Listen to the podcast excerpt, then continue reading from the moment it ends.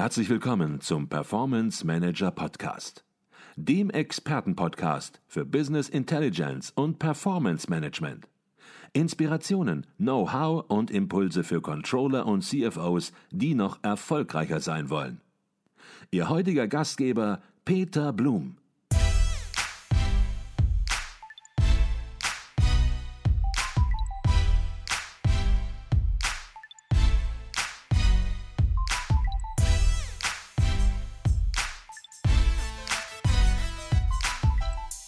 Der nächste Bereich war Strategy und Forecasting. Jetzt ist es ja so, gerade wenn man über das Strategiethema spricht, dann kommt natürlich immer der Begriff VUCA-Umfeld hoch, alles verändert sich und man wird fast sagen, Mensch, ja, das ist ja nichts Besonderes. Das haben wir wahrscheinlich schon anders bezeichnet, aber vor 30 Jahren so gesehen. Aber vielleicht können wir das auf Microsoft ein bisschen runterbrechen. Was ist das Besondere Umfeld, welche besonderen Veränderungen ergeben sich aus der Sicht von Microsoft? Ich könnte mir vorstellen, da haben sich gerade auch in den letzten Monaten natürlich massive Veränderungen ergeben. Ich glaube, nicht nur bei Microsoft waren die letzten Monate eine große Herausforderung. Ich glaube generell, wenn man ins Controlling jedes Unternehmens schaut, dann baut man ja immer relativ stark auf historisch Gelernten auf. Das ist einfach in der Natur der Sache. Die Wissenschaft baut auf historisch Gelernten auf und es ist relativ schwierig, die Zukunft vorherzusagen, weil es ja doch eine starke Kernaufgabe ist. Und je volatiler, unsicherer, komplexer die Situationen werden, umso mehr schauen auch alle in Richtung Finance Controlling und sagen, was denkt ihr denn, wo geht die Reise hin? Haben wir natürlich schon auch gelernt, dass der Aufbau auf historischen Zahlenmodellen, der bringt einem nicht viel weiter. Wenn ich jetzt in meiner Karriere zurückblicke, die einzige größere äh, Krise, die ich im Business erlebt habe, war die Finanzkrise 2009. Meine erste Reaktion war, als äh, die ersten Lockdowns kamen, ich gucke mir jetzt mal an, was mit dem Business 2009 passiert ist. 2009 waren ganz andere, nicht vergleichbare Voraussetzungen haben zu ganz anderen Konsequenzen geführt. Während ich so ein bisschen in der Pessimistenecke unterwegs war, haben einige meiner Kollegen gesagt, das wird die digitale Transformation beschleunigen und nicht nach hinten schieben. Und genauso ist es auch eingetreten. Und wir haben dann relativ schnell die Mehrwerte auch heben können von so einem Tool wie einem KPI Lake, der einfach 3000 Datenpunkte vorhält. Und wir sind dann einfach mit der Linse rangegangen und haben gesagt, welche Datenpunkte, die wir zeitnah am besten täglich bekommen, helfen uns denn, so einen Puls zu fühlen, wie sich das Ganze entwickelt. Weil Modelle zu bauen für die nächsten zwölf Monate, ja, da macht man ein schwarzes, ein mittleres und ein tolles Szenario, das kennen wir alle. Aber woher weiß ich jetzt, in welchem Szenario mich eigentlich bewege? Und da waren einfach die Möglichkeiten zu haben, über schnelle, einfache Zugänge zu diesen Daten klare Steuerungsinstrumente zu haben. Ich gebe Ihnen mal ein Beispiel. Wir haben in Deutschland ungefähr 25.000 Transacting Partner, die also die mit uns unsere Software vertreiben. Es ist relativ leicht gewesen zu messen, was passiert denn bei denen eigentlich? Äh, ist die Frequenz, mit der die äh, transacten, wird die schneller, wird die langsamer? Wie ist denn das Transaktionsvolumen pro Transaktion? Geht es rauf, geht es runter? Wie ist denn die äh, Kundenbandbreite, die angesprochen wird, sind es immer die gleichen Kunden, die immer schon da waren oder kommen massiv neue Kunden dazu? Und wir haben eigentlich äh, gesehen, dass gerade die Breite hat sehr schnell zugenommen, was uns natürlich ein sehr starkes Signal gegeben hat, okay, es gibt einen sehr viel stärkeren Demand, als wir in der Vergangenheit hatten. Und dadurch sind wir auch relativ schnell dann umgeschwenkt und haben gesagt, okay, wir müssen eher in die Upper-End-Szenarien schauen in der Steuerung und nicht so sehr in die Krisenszenarien. Ich glaube auch hier wieder ein klares Takeaway, weil viele haben den Eindruck, wenn es um Forecasting geht und man möchte das ein bisschen automatisieren, dass es da out-of-the-box-Lösungen gibt. Man nimmt was und dann kommt die Glaskugel, fängt an zu leuchten und Sie kennen die Zukunft. Wenn es so einfach wäre, dann würden Sie es wahrscheinlich machen, weil die technischen Möglichkeiten, die haben Sie. Aber es ist eben auch ein Annäherungsprozess. Und das, was ich auch immer sage, ist, lieber klein starten und vielleicht nicht perfekt starten, nicht alle statistischen Möglichkeiten und Verfahren einbeziehen, nicht alle Parameter einbeziehen. Und Sie haben einige. Sie haben gesagt, Ihr Lake ist äh, 3000 Datenpunkte oder äh, KPI-Punkte stark die kann man nicht alle einbeziehen und bewerten. Lieber einige nehmen und dann Erkenntnisse daraus ziehen und dann entsprechend Step by Step weitermachen. Und das Witzige an der Stelle, ich weiß nicht, wie das bei Ihnen ist, aber was ich häufig feststelle dann in der Praxis ist, dass viele dann sagen, Mensch, wir haben ja gar nicht alles berücksichtigt, aber trotzdem ist witzigerweise der Forecast besser, als wir ihn jemals gemacht haben. Ist das auch Ihre Erfahrung? Ja, Forecast ist so eins der zentralen Themen, wo wir wirklich die größten Mehrwerte gesehen haben im Thema Digitalisierung. Aber auch das haben wir, wie formuliere ich das, äh, in kleinen Schritten gemacht. Es ist äh, Stichwort Machine Learning ist natürlich ein ganz großes Passwort. Im Moment ist eigentlich schon wieder ein alter Hut, muss man fast sagen. Aber die Frage war natürlich immer, wie kriegen wir eine bessere Forecast-Genauigkeit hin und wie reduzieren wir auch den Aufwand, um zu so einem Forecast aufzukommen. Also ein anecdotal Datenpunkt, ein Forward-Looking Forecast pro Niederlassung sind so 45.000 Einzeldatenpunkte. Das ist ein komplexer Würfel, der entsteht aus Kundengruppe, äh, Vertriebsform, Produkt und Monat. Da sind sie ganz schnell da oben. Und äh, wie interpretiere ich das, wie bringe ich das zusammen, ist äh, etwas, was ein sehr zentraler Bestandteil einer Unternehmenskultur wird. Das haben wir natürlich auch gemerkt, dass äh, im Forecasting spiegelt sich auch ganz stark die Saleskultur des Unternehmens wieder. Weil wenn aus einer feinen Sicht möchte ich die bestmögliche Genauigkeit haben. Aus einer Business-Sicht möchte ich möglichst ambitiöse Forecasts sehen, auch wenn sie da nicht hinkommen. Ich werde nicht zu dem CFO werden, der den Seller lobt, weil er den Forecast unter Budget setzt und ihn dann erreicht. Das ist ein Zielkonflikt eingebaut. Und dass wir angefangen haben, nachdem wir natürlich gemerkt haben, dass diese ganzen kulturellen, politischen Effekte, die natürlich da sind in so einem Konzern, auf die Forecast-Genauigkeit nicht so gut äh, sich ausgewirkt haben. Wir haben dann 2014 angefangen, so ein Machine Learning-Modell parallel laufen zu lassen. Und haben einfach abgeglichen, was kriegen wir gesagt, zu welchen Schlussfolgerungen kommen die handelnden Personen und was sagt die Maschine. Das haben wir drei Jahre parallel gemacht auf einen Zeitraum von drei Jahren hat die Maschine gewonnen mit einer Genauigkeit von 1,6 Prozent. Okay. Sie setzen hierzu, und da haben Sie natürlich auch die technischen Möglichkeiten, die Cortana Intelligence Suite ein, haben da sicherlich auch, wie Sie gerade berichten, einige Erfahrungen gemacht. Für viele wird es so sein, dass Machine Learning natürlich kein alter Hut ist. Sie haben gerade so ein bisschen salopp gesagt, Mensch, das ist eigentlich schon Vergangenheit. Viele, die uns zuhören, die werden natürlich sagen, Mensch, das sagt der Christian Schätz so einfach mal. Aber äh, haben wir noch nie Berührungspunkte mit gehabt. Wenn man nun das Thema Machine Learning angeht und vielleicht gerade im Forecasting, wo es ja dann auch möglicherweise die größten Mehrwerte liefert, ähm, entsprechend einsetzen möchte, gibt es da von Ihrer Seite eine Empfehlung? Wie geht man so ein Thema Forecasting, Machine Learning, möglicherweise eben auch sinnvollerweise mit Microsoft-Tools, wie geht man das jetzt ganz konkret an? Weil für viele ist das noch ein Buch mit sieben Siegeln.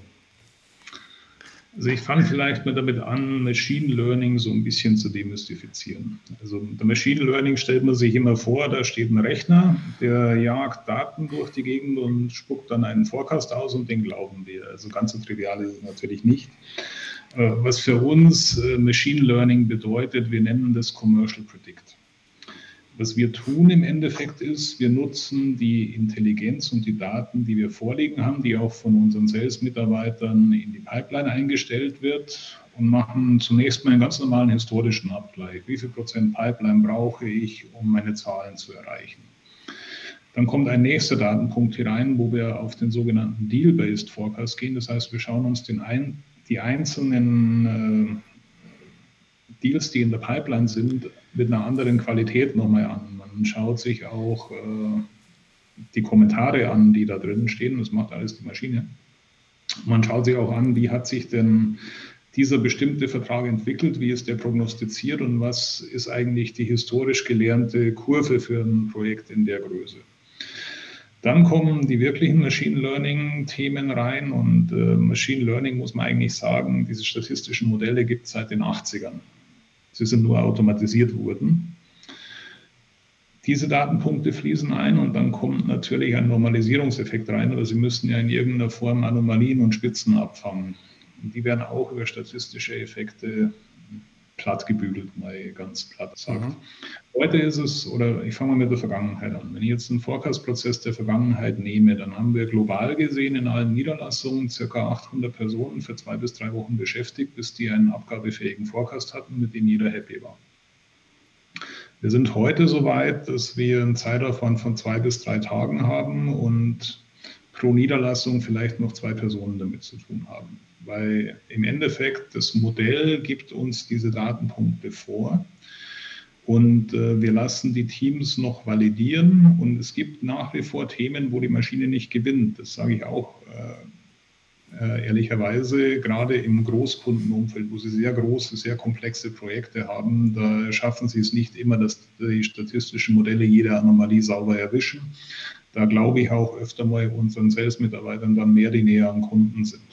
Aber im Großen und Ganzen geht es einfach weg von, ich muss einfach mal diese Welt erstellen, dann mache ich den Abgleich gegen Budget. Das kann ich aber jetzt nicht sagen, weil ich habe ja gesagt, wenn man mir fünf Leute gibt, dann mache ich so viel Umsatz mehr. Jetzt habe ich die fünf Leute und ich kann den Umsatz nicht zeigen. All diese Dinge eliminieren Sie erstmal. Sie haben den maschinellen Vorschlag auf dem Tisch, der wird validiert. Und jetzt kommt der kulturelle Aspekt da rein. Sie müssen natürlich in irgendeiner Form auch einen Benefit schaffen für die handelnden Personen, sich das Ding auch anzunehmen. Weil der erste Sport, wenn Sie das einführen, ist, jeder hat den Ehrgeiz, die, die Maschine ad absurdum zu führen. Und äh, die Maschine liegt auch mal daneben. Und das ist der Moment für die Murphy-Jünger. Murphy hat mal gesagt, alles, was schiefgehen kann, wird auch irgendwann schiefgehen. Das ist der große Moment. Und das muss man auch kulturell einfangen. Wir haben das so gemacht, wir haben gesagt, wir schaffen einen Benefit nach vorne, indem wir Geschäftsverantwortlichen sagen, wenn ihr nach vorne hin eine Überperformance zu euren Budgets zeigt, dann geben wir euch zusätzliche Ressourcen an die Hand. Nur ihr müsst sie über Commercial Predict validiert kriegen. Mhm. Die Maschine muss eure Vision bestätigen können. Damit war plötzlich ein hohes Interesse da, mit der Maschine im Einklang zu sein. Mhm. Ich glaube, auch ganz spannend, äh, was Sie sagen, nämlich, dass die Organisation, die Kultur auch mitgehen muss. Während ich bei klassischen Business Intelligence Projekten, wenn es eben darum geht, Reporting oder Financial Analysis zu machen, immer sage, Mensch lieber ein bisschen mehr Zeit nehmen und richtige Zahlen liefern, als irgendein Junk rauszuliefern, wo sofort gesagt wird, die Zahl stimmt nicht und die Zahl stimmt nicht, weil dann das Vertrauen sozusagen in das Reporting natürlich von vornherein verloren geht und man ohne Not sozusagen sein Projekt dann auch wieder erstmal aus dem Keller rausholen muss, in Anführungsstrichen ist es hier ja komplett anders, wie Sie es gerade angesprochen haben. Hier muss die Offenheit da sein, dass man einfach sagt, okay, mit offenem Geist an einen maschinenunterstützten Forecast heranzugehen, den nicht nur widerlegen zu wollen, sondern in letzter Konsequenz genau andersrum vorzugehen, wie Sie es gesagt haben, durch die Maschine das Ganze bestätigen zu lassen, dann steht der Mensch immer noch an erster Stelle. Aber es muss zumindest irgendwo sich auch in den Indikatoren nachvollziehbar gestalten lassen, weil wo kommt sonst dieser Forecast her? Und ich glaube, das ist ein ganz, ganz anderer Ansatzpunkt oder anderer Weg auch als eben bei klassischen Business Intelligence Projekten. Würden Sie wahrscheinlich so auch bestätigen?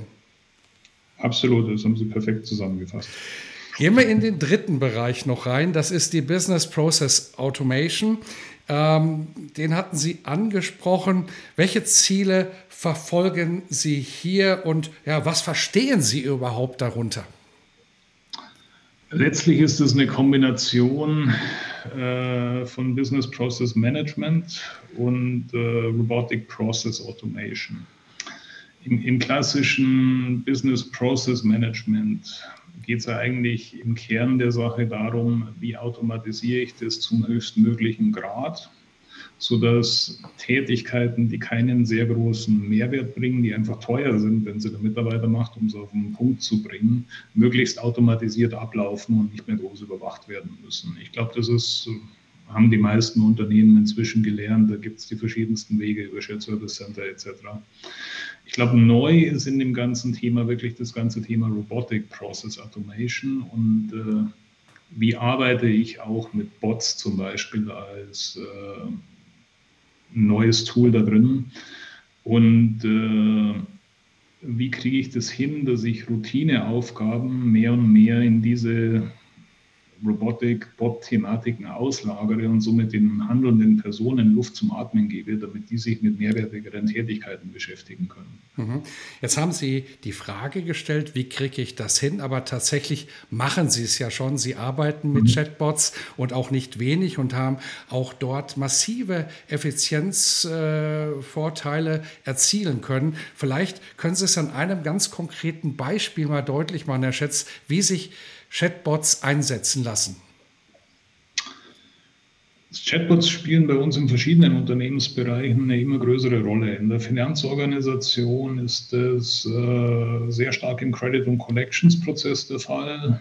Ähm, Standardanfragen, die da immer wieder auftauchen, kann der Bot sehr, sehr gut abfangen. Früher hatten wir da eine Outsourced-Gruppe Mitarbeiter in Irland, die quasi Telefonanrufe angenommen hat und die immer wieder gleichen Fragen beantwortet haben, die immer wieder gleichen Fragen, warum ist meine Rechnung nicht bezahlt, wann wird meine Rechnung bezahlt, wo ist meine Rechnung. Und äh, das kann ein Chatbot mit äh, wirklich guter Qualität sehr gut leisten. Ein zweiter Bereich, wo wir das sehr stark sehen, ist, wir haben wie die meisten äh, Vertriebsunternehmen natürlich auch ein quotenbasiertes äh, Mitarbeiter-Incentive-System, das nicht immer ganz einfach ist. Wir haben ein breites Produktportfolio, wir haben verschiedene Gewichtungen in Incentivierungen und der ein oder andere Mitarbeiter hat natürlich immer wieder Fragen zu, wo stehe ich denn in meiner Incentivierung, warum sehe ich hier die Gutschrift nicht, die ich erwartet habe. Und auch hier in so einfachen Themen wie den Menschen zu helfen, zu verstehen, warum steht ihre Compensation da, wo sie steht, arbeiten wir heute sehr erfolgreich mit Chatbots und es funktioniert richtig gut. Das Feedback ist deutlich besser als die Vorstufe war ein klassisches Shared Service Center. Da hat man ein Ticket aufgemacht. Dann ging das äh, nach Indien, wo auch immer hat nichts zu tun mit der Nationalität, aber im Endeffekt haben Sie in diesen Low-End-Services immer die Thematik, wenn Sie von einem komplexen Thema reden, dass die Antwort nur so gut ist wie die Qualifikation des Mitarbeiters. Wenn ich jetzt in so Bereiche wie, bleiben wir mal in der EU, Gehen Sie mal nach Dublin und schauen Sie sich an, wie viele Shared Service Center von verschiedensten Unternehmen es da gibt. Die Leute steigen auf den Bus und werden von Recruitern abgeworben, weil sie bei, auf der anderen Straßenseite im Pfund mehr kriegen. Also sind Sie eigentlich permanent in dieser Aufholschleife, die Qualifikation für eine gute Aussage am Telefon sicherzustellen. Und dieses Thema haben Sie beim Chatbot einfach nicht mehr. Mhm. Und von der Komplexität, wie würden Sie dieses Chatbot-Projekt, so würde ich es mal bezeichnen, einschätzen? Viele hören uns nun zu und sagen, Mensch, jetzt reden die auch noch über Chatbots. Das ist ganz weit weg aus unserer Unternehmensrealität. Meine Vermutung ist, das war wahrscheinlich wie weniger komplex als so manch andere Sache, die Sie im Finanzbereich verändert haben. Das ist jetzt eine Frage, da tue ich mich schwer mit einer klaren Antwort. Ich kann aus einer User-Perspektive sagen, dass das sehr geräuschlos, sehr einfach eingeführt wurde. Ich war nicht am Zentralteam beteiligt, das das aufgebaut hat. Ich kann somit jetzt wirklich keine qualitativ gute Aussage treffen, wie ist der Aufwand, dahin zu kommen. Mhm. Die Einführung und jetzt mal vom Benutzerende, muss ich sagen, sehr, sehr reibungslos und ich war eher einer der Skeptiker. Mhm. Okay. Lassen Sie uns über den vierten Bereich des CFO-Bereichs der Zukunft noch sprechen, den Sie angesprochen hatten. Das war das Thema ja, Risk Management, wenn man es so vielleicht in einem äh, Schlagwort zusammenfasst. Jetzt werden wir natürlich nicht über das Thema Risk Management im Detail sprechen können, aber vielleicht, um es einfach komplett zu machen, was ist hier das Thema und vor allen Dingen, was hat das mit Digitalisierung konkret zu tun? Also Thema Risk Management, wenn ich jetzt mal mit den Augen wieder eines äh, Softwarevertriebsunternehmen drauf schaue, ist, wir sind ja sehr, sehr vielen legislativen Themen unterworfen. Wir sind in fast allen Ländern dieser Welt mit einer Niederlassung präsent. Und wir sind natürlich als US-Mutterkonzern sehr stark an die Regulatorien, äh, die in den USA gültig sind. Stichwort jetzt äh, Embargo-Listen, Personen, die auf Embargo-Listen stehen und so weiter. Jetzt sind Sie in Ländern tätig, da gibt es Menschen, die stehen auf Embargo-Listen des US-Justizministeriums. Also muss ich ja nicht nur sicherstellen, dass ich mit der Person nichts direkt mache, aber ich kann auch mit keinem Unternehmen Geschäfte machen, wo die Person vielleicht eine Mehrheitsbeteiligung hält. So, und äh, wie kriegen Sie das jetzt überwacht? Oder ein anderes Beispiel, wie kriegen Sie Hochrisikobereich für uns ist auch immer, wenn wir mit Regierungen Geschäfte machen, weil man oft die Verknüpfung hat in vielen Märkten, dass äh, Familienmitglieder von Regierungsentscheidern gleichzeitig vielleicht noch Partnerunternehmen von uns betreiben oder Controlling Votes da drinnen haben. Und eine ungünstige Verkettung von Umständen kann ganz schnell uns als Unternehmen in eine Situation bringen, die wir nicht haben wollen. Und deswegen haben wir angefangen und gesagt, wir wissen ja über unsere Risikoprozesse relativ viel, aber wir kriegen es nicht hin, diese Information zeitnah zur Verbindung zu stellen, zur Verfügung zu stellen und sie auch smart zu kombinieren. Und so ein Endprodukt, das daraus entstanden ist, ist ein sogenanntes Deal Risk Dashboard. Wir sind heute so weit, dass die Compliance-Verantwortlichen auf täglicher Basis quasi auch wieder mit äh, Machine Learning im Hintergrund morgens eine Seite kriegen, wo ihnen gezeigt wird, hier sind Anomalien in der Geschäftsentwicklung. Schau da mal rein. Mhm. Und äh, früher war das mehr so Try and Error. Wenn Sie den richtigen Sample erwischt haben, haben Sie was gefunden. Heute verbinden wir einfach alle Informationen, die uns vorliegen, machen eine Risikogewichtung dahinter und können unsere Compliance-Mitarbeiter sehr viel fokussierter, sehr viel zielgerichteter einsetzen. Mhm. Okay.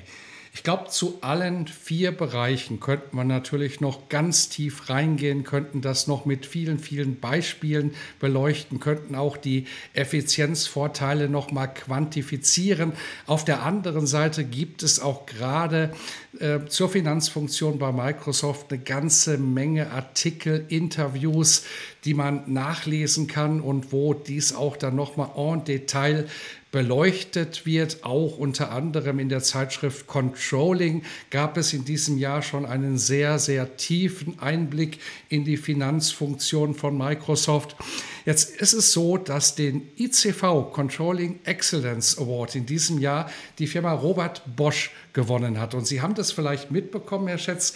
Die haben diesen Award erhalten, weil sie die Controlling-Rollen, die Controller-Rollen neu definiert haben, durchdacht haben. Es gibt nicht mehr den Controller, sondern es gibt ganz unterschiedliche Controller-Typen. Und Robert Bosch sagt, Mensch, wir müssen neu denken, weil die Anforderungen, Herausforderungen werden immer komplexer. Das kann der Controller in seiner klassischen Form gar nicht mehr so leisten. Wie war das bei Microsoft? Hat sich durch die Transformation, die Sie bisher vollzogen haben, hat sich da auch das ein oder andere Rollenbild im Finanzbereich verändert? Haben Sie vielleicht auch neue Rollenbilder schaffen können und müssen? Absolut. Ähm, das hat sich äh, sehr stark verändert. Ich glaube, der größte Teil darin ist ich habe es am Anfang schon mal gesagt, unsere Mitarbeiter, gerade im Analystenbereich, haben früher 60 Prozent und mehr ihrer Zeit mit dem Sammeln, Erstellen, Konsolidieren und Aufbereiten von Daten verbracht. Davon sind wir heute weg. Heute geht es sehr viel mehr um, die Daten stehen zur Verfügung. Wie ist die Interpretation dieser? Was für eine Entscheidungsfindung? Welche strategischen Entscheidungen bringe ich in die Umsetzung? Da verbringen die Mitarbeiter heute ihre Zeit.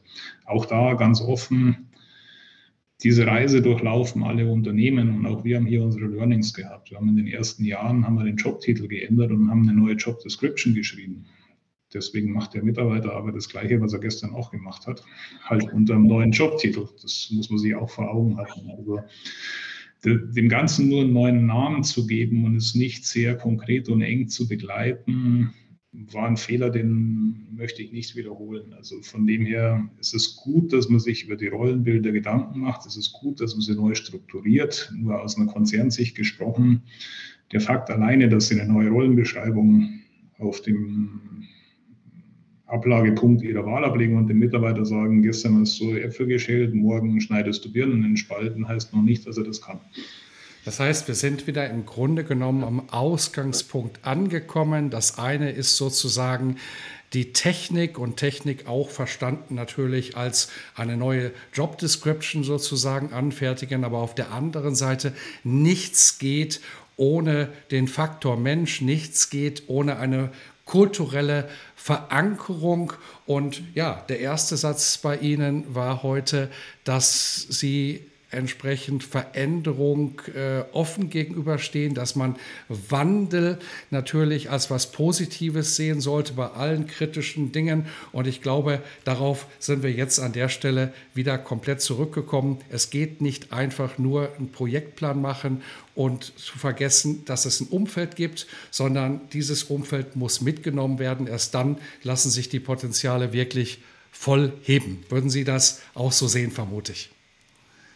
Absolut. Also wenn ich das auch für die langen Jahre, die ich mich jetzt mit diesen Themen beschäftige, mir anschaue, ich glaube, das Allerwichtigste für Führungskräfte in diesen Transformationsprozessen ist, ihre Führungsrolle wahrzunehmen.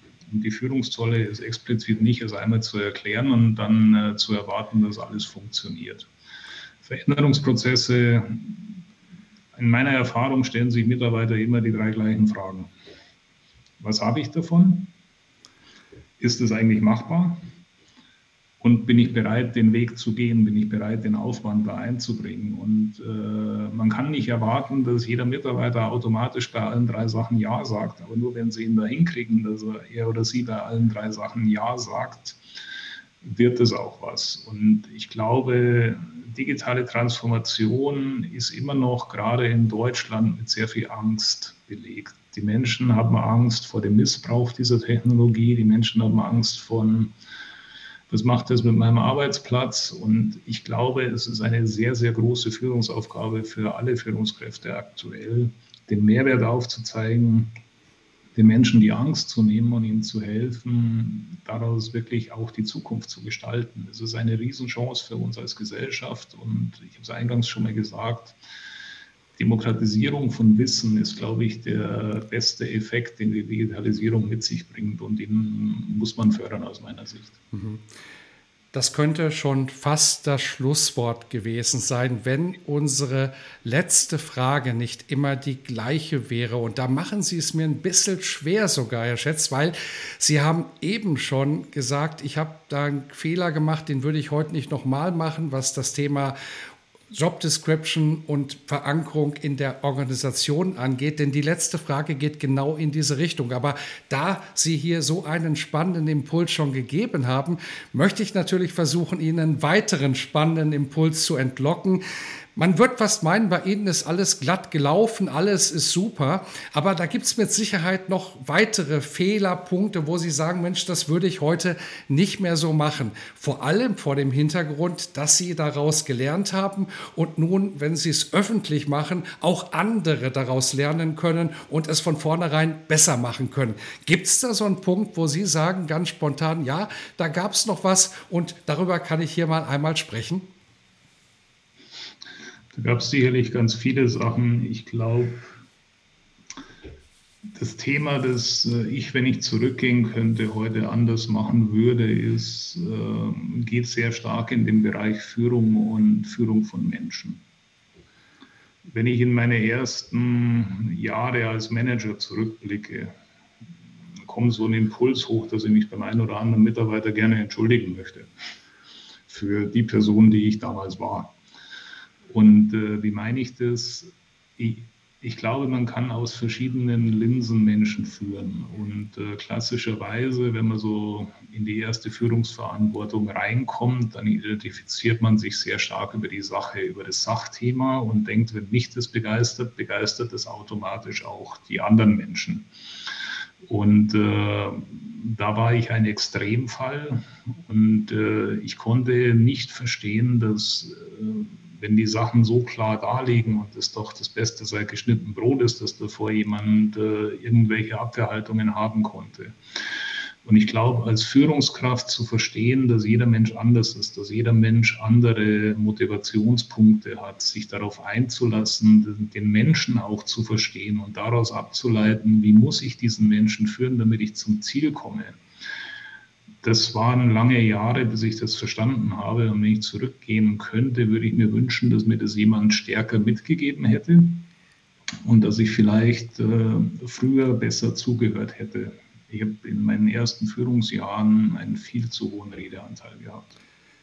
Ich glaube, da steckte ganz, ganz viel drin. Diese Passage kann man sich mit Sicherheit auch noch mehrmals anhören, um all das, was Sie gerade gesagt haben, herauszuziehen. Und das macht eben natürlich auch eine gute Führungskraft aus, viele Fragen zu stellen, nicht nur die Antworten zu geben, hohen Redeanteil zu haben und vor allen Dingen, und das haben Sie in einer sehr offenen, bemerkenswert offenen Form getan, wo man auch spürt, wie die Kultur bei Microsoft dann auch wahrscheinlich intern sich gestaltet, eben selbstkritisch reflektieren. Nicht das, was man macht, muss immer richtig sein. Auch andere können durchaus mal recht haben und sich selbst in Frage stellen. Das ist wahrscheinlich alles, alles wichtiger als Führungskraft, als nur die Richtung vorzugeben und alle anderen laufen kommentarlos hinterher.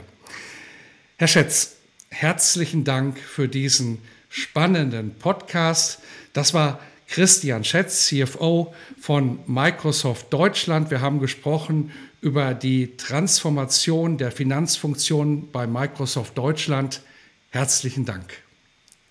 Vielen Dank, Herr Blum. War mir eine Freude.